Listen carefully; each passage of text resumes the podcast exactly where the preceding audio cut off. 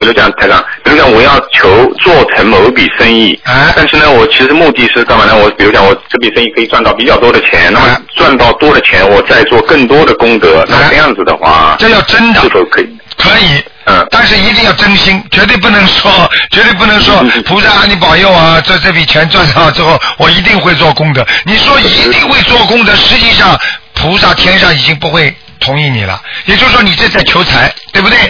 如果你就说我做这笔生意，我如果赚到多少钱，我拿出百分之多少我做功德，那是两个概念了，嗯，你这个事情就能成功了，我了解了，了解。明白了吗？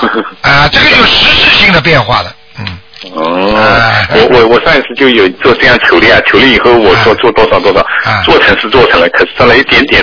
好，那你就按照一点点的比例哎做，一半做，然后等到下一次你会越做越大，好的，明白了吗？实际上让你成功，并不是某一笔生意的成功，而是在你心中造是摘摘载入了一个你成功的先例，实际上就是对你的生意都有很大的帮助的，能够做成一笔就能做出第二笔，明白明白明白吗？嗯。明白，关键还是发心，发心不对要开玩笑。，成功和不成功完全是两个概念的。